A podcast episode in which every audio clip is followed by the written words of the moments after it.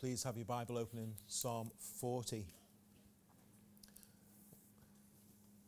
In this run up to this Christmas season, as we remember the coming of Christ into the world, this is a very opportune time to consider these verses, speaking as they do so clearly about the Lord Jesus Christ.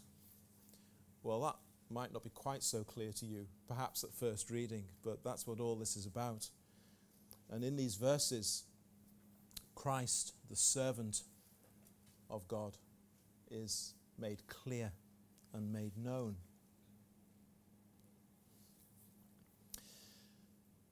Now, one of the reasons that many people misunderstand the Old Testament, one of the reasons why even Christians contend to dismiss the Old Testament as not really being that relevant today, is because they fail to see that the whole of the Bible contains God's gradual revelation of Himself and of His will and His purposes. And some perhaps might assume that once you get to the New Testament, you no longer need the Old Testament. So there's not much point in reading it, and there's even less point in having someone preach from it. Well, I'm afraid I'm going to disagree with you. For example, you see, it's as you are confronted with the horror of God's judgment and condemnation of sin in the Old Testament, where it is displayed so graphically. Only then do you truly begin to appreciate the wonder of the depth of the grace and mercy that God has actually shown you in His salvation in the Lord Jesus Christ. Your salvation is not a little thing, it is huge. It's not just a little nicety that you can tack on to your life to make you feel a bit better. Some Christians find it hard to reconcile the God of anger and judgment that they see in the Old Testament with the God of love and grace, as they see it, in the New Testament. At least that's their reading of it. Well, that again is down to a poor understanding of the Bible. God's mercy and grace is no less in the Old Testament than it is in the New. And God's mercy and grace can be found repeatedly in the Old Testament. For example, think of how God sent a preacher, Jonah, to one of the most wicked cities in Old Testament days, Nineveh, preaching, repent and come to the Lord. And they did. And they were saved. That horrendous, wicked city saved by God's grace. Think of the sins of King David. But in confession of his sins, this deceiving, adulterous murderer cried out to God for mercy and grace, and for God's saving, transforming, renewing power and God granted it to him. And as well as that, God's anger against sin is no less in the New Testament than what we read in the Old. Think of the descriptions of hell that Jesus gives in the Gospels a place of eternal burning, and torment. That's how he describes it. Think of his words of burning condemnation against the scribes and Pharisees. And as we mentioned this morning, think of the judgment that fell upon Ananias and Sapphira because of their deception in the church as they dropped down dead in front of the gathered assembly. And the most important thing of all about the Old Testament is that it is constantly speaking of and pointing to the Lord Jesus Christ. And it shows us that the whole unfolding story is about this triune God, these three who individually are God, yet who are but one God, and the people that they, he, will save from the perils of their sin. That's what the whole Bible's about. So rather than dismissing the Old Testament as being of no consequence now that you have the New, you should actually relish reading the Old Testament. Because with the blessing and the help that the New Testament scriptures give you, you can see Christ in all kinds of places in the Old Testament with a clarity that probably even the people who wrote it didn't have. You can see it now you really are very blessed to be able to read your Old Testament with the New Testament sat alongside it. Now, one of the ways that we can see Christ in the Old Testament, because there are many ways in which we can see Christ in the Old Testament, one of them is that when we come to the book of Psalms, we discover that many of the words that are written down, and this is most particularly true about the things that David wrote, whilst they speak of David's own situation and experience in his own day, it's saying more than that. The things that David writes down are also the words of Christ. And they're also speaking of Christ's own experience and testimony. So, one of the easiest and clearest examples of that is Psalm 22. When David writes down his experiences in vivid language, and yet he's also foretelling Christ's experience on the cross. Beginning with these words My God, my God, why have you forsaken me? Now, David said it first, but it's Christ who's best remembered for saying those words. And then later on, as we read through Psalm 22, I am poured out like water. All my bones are out of joint. My heart is like wax, it is melted within me. There's Christ not a single bone broken on the cross, but many pulled out of shape. The spear thrust into his side as blood and water flow out. My strength is dried up like a potsherd, and my tongue clings to my jaws. You've brought me to the dust of death, for dogs have surrounded me. The congregation of the wicked has enclosed me. They pierced my hands and my feet. I can count all my bones. They look and stare at me. They divide my garments among them, and for my clothing they cast lots. It's remarkable.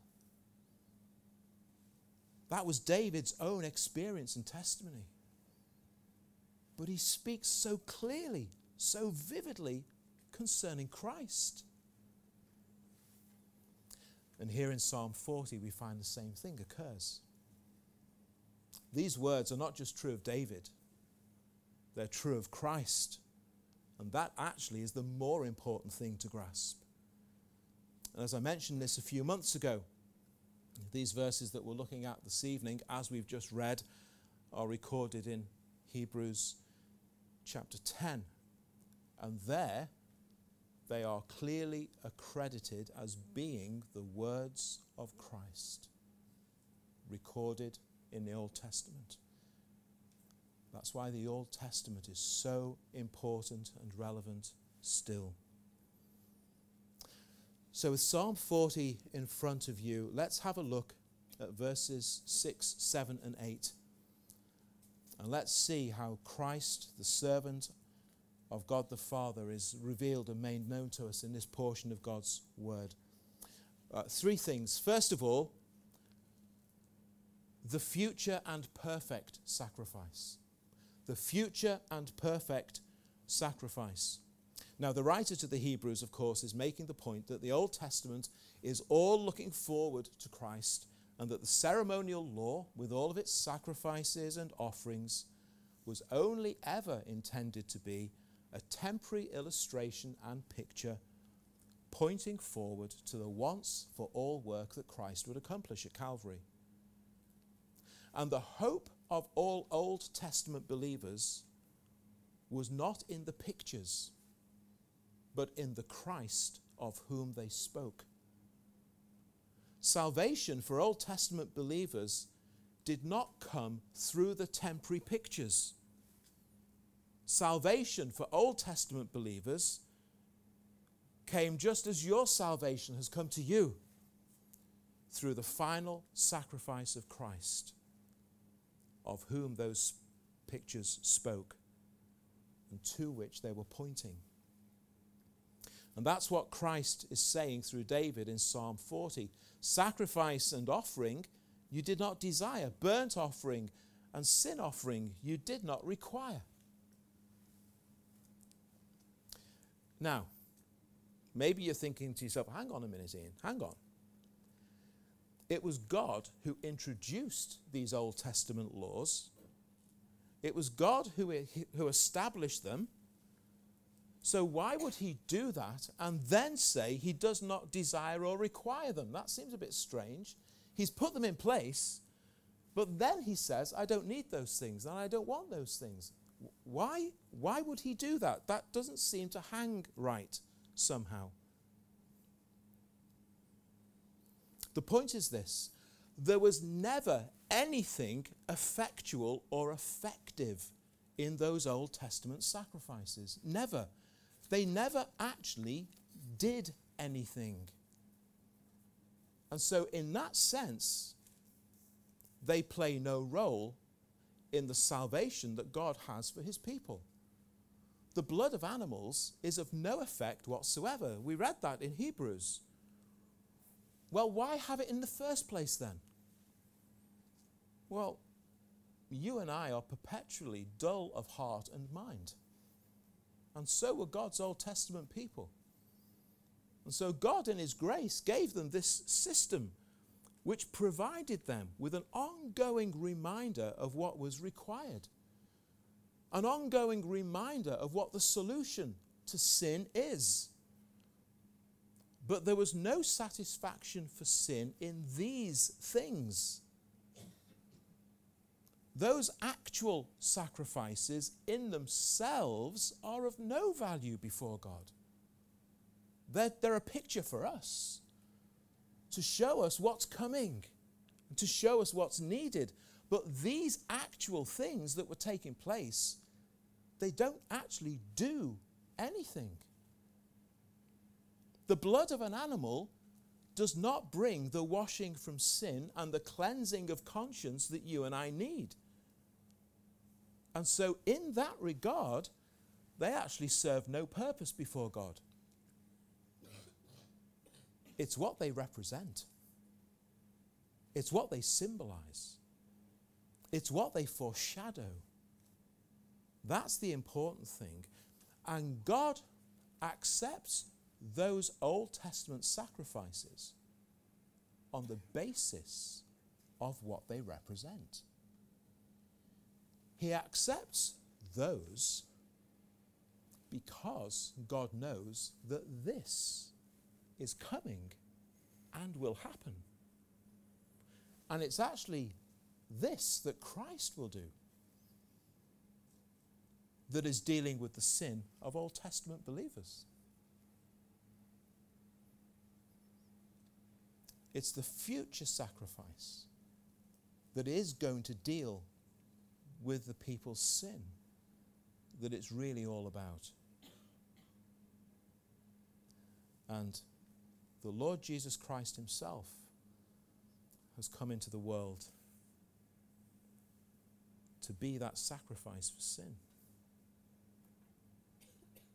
And so you see, secondly, the Lord Jesus Christ is revealed here as the promised servant. He is the promised servant.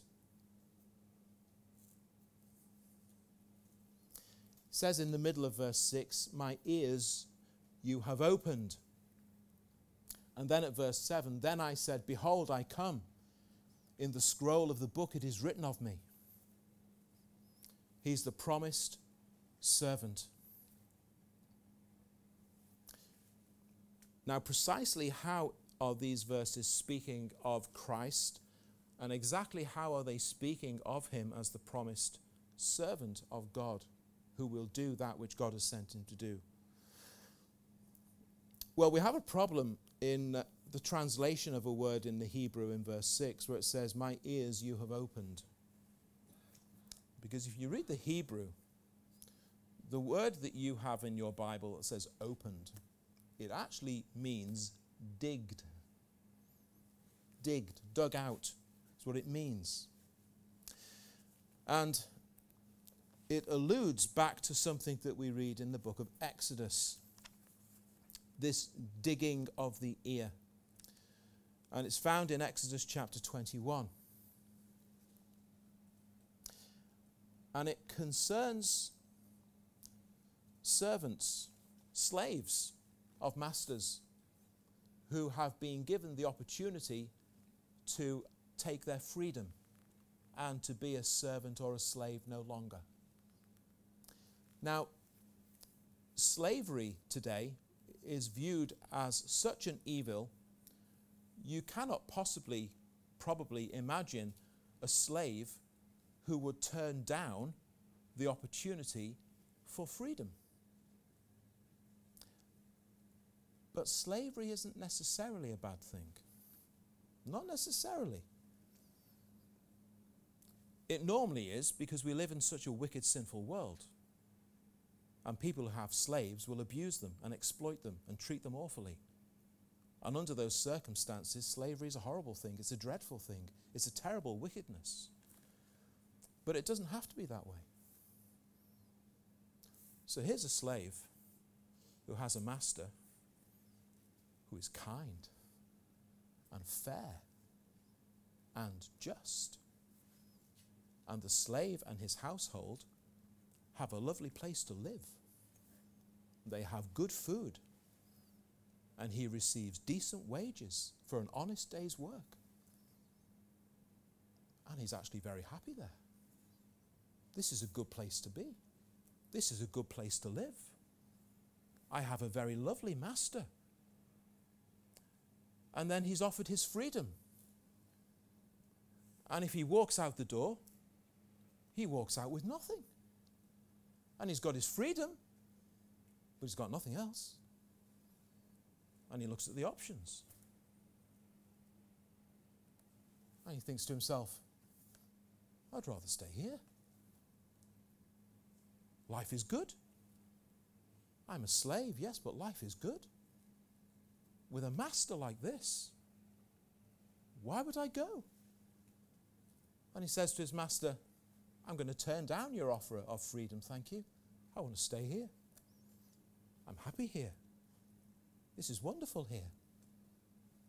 I'll be yours for the rest of my life. And the master says, Okay, come here. And he does something which is a bit strange. It's all there in Exodus 21. He takes him over to the doorpost. He puts his earlobe against the door. And he pushes an awl through his ear into the doorpost and makes a mark in his ear. And that's the sign that this slave has been offered freedom but has chosen slavery. Why? Because he has such a wonderful master who is a joy and a delight to work for. Oh, that all slavery was like that, hey? Actually, if you're a Christian, that is the position you're in, you know. It is. You're a slave. But what a master!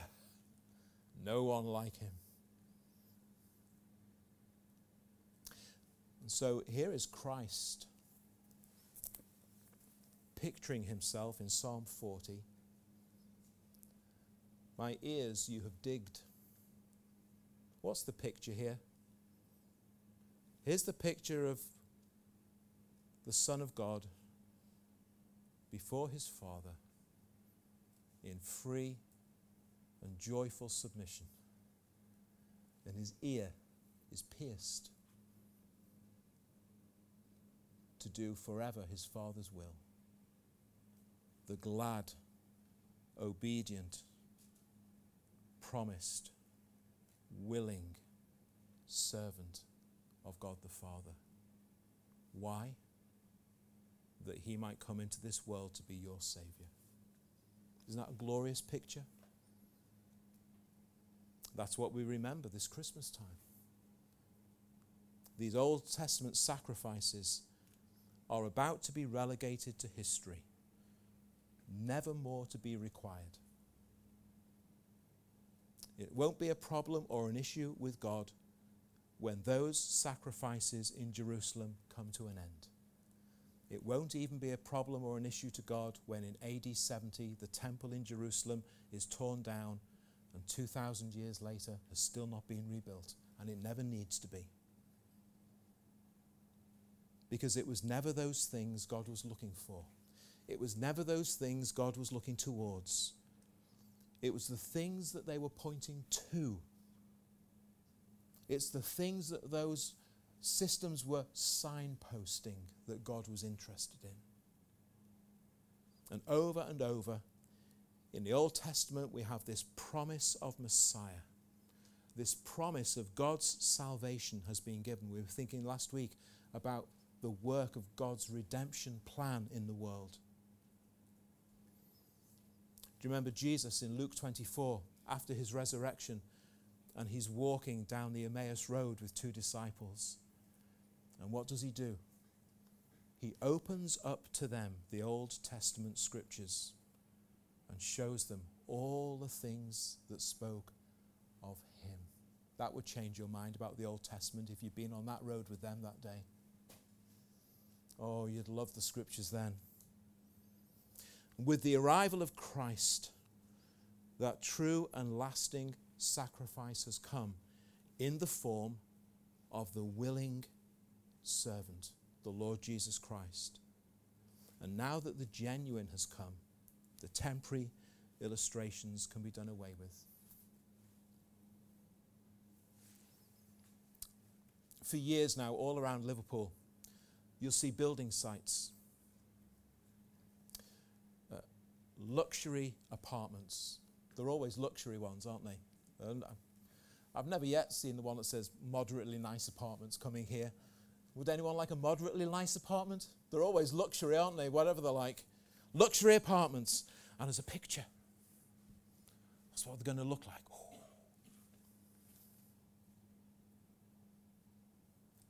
Now,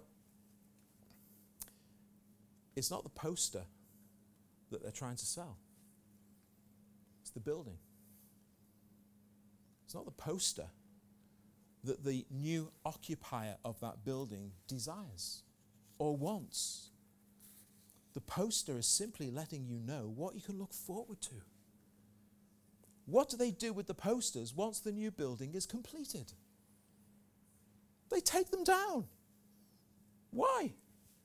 You don't need the poster anymore. There's the building. And it looks 10 times, well, hopefully, looks 10 times better than the poster, unless it's the Royal Hospital.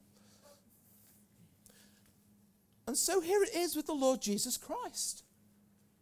You don't need those things anymore. And actually, that was never what God desired or required for you. It was all about Him, the promised one, the promised servant. And, thirdly, as we close, the willing servant. The willing servant. Verse 8 of Psalm 40 I delight to do your will, oh my God. What, even Calvary? Even Calvary. Your law is within my heart. Now, when Jesus was in his earthly ministry, we hear him say these words from John's Gospel I do not seek my own will. Do you know anyone for whom that's true? I do not seek my own will. I have never, ever sought my own will. Do you know anyone like that, honestly? It was true of Christ. I seek the will of my Father who sent me. I've come down from heaven not to do my own will, but the will of Him who sent me. The Lord Jesus Christ, you see, was perfectly in tune with His Father. And these two phrases, on the one hand, delighting to do God's will, and the law being in his heart, those two phrases are inextricably linked. There's a, an important lesson to learn and see there. Delighting to do God's will, God's law being in your heart. Are you a Christian? And you want to do God's will, we hear a lot about understanding and knowing God's will, don't we? How do I know God's will? What's God's will for me? Let the law of God be in your heart.